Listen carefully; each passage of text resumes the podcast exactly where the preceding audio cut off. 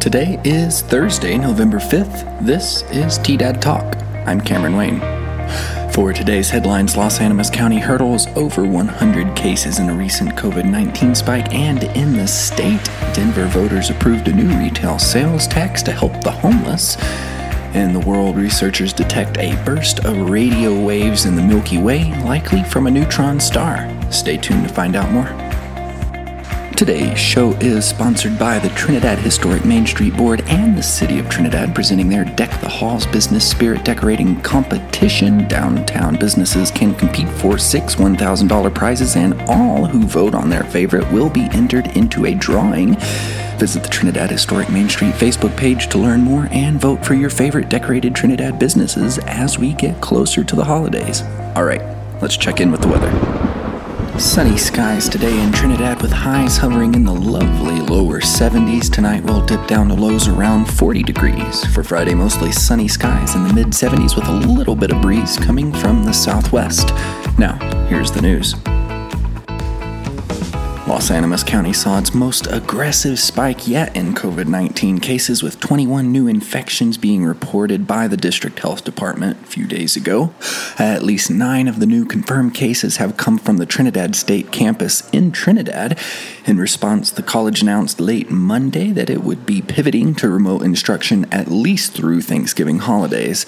The announcement from Trinidad State comes on the heels of City Hall closing down following two reported cases there reported in Tuesday's Chronicle News.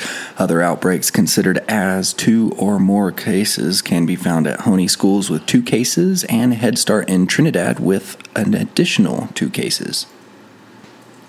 Happening in the state, Denver voters approved a new retail sales tax that would be used to fund services for people experiencing homelessness. CBS Denver reported yesterday the 0.25% tax will fund the Homelessness Resolution Program for creating housing and other services for the homeless in Denver.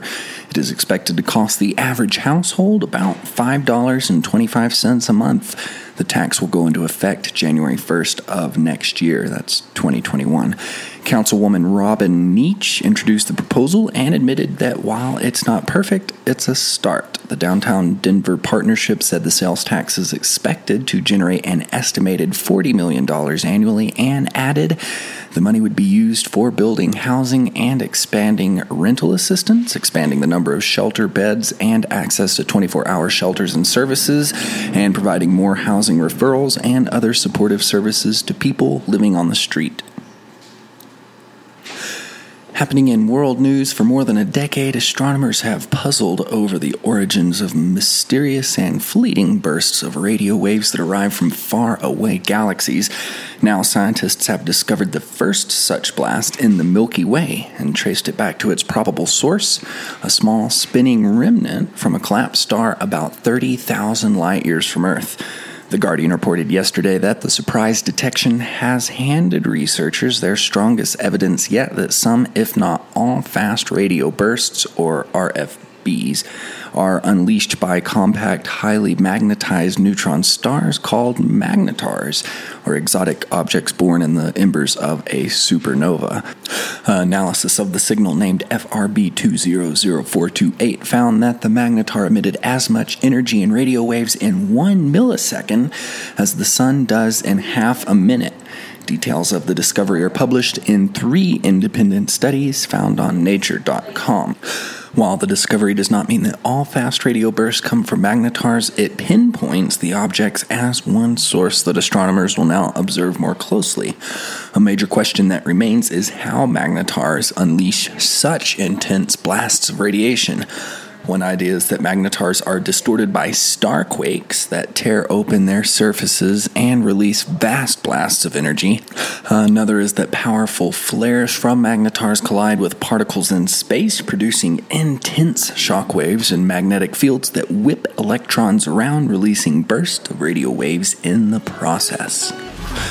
All right, for coming up events this weekend, this coming Saturday, join the Purgatoire Watershed Partnership crew at the Safeway parking lot in Trinidad at high noon to take part in a socially distanced river cleanup to keep the down looking pristine and the wildlife safe and happy. Uh, additionally, as always, if you know of any upcoming events you think should be included in our podcast, give us a shout out on our TDAD Radio Facebook page or give us a call at 719 846 3311.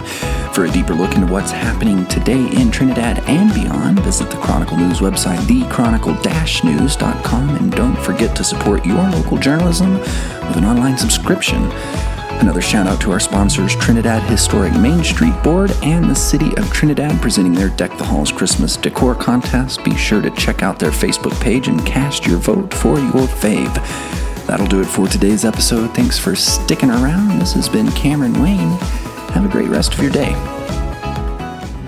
This is Chronicle News Media.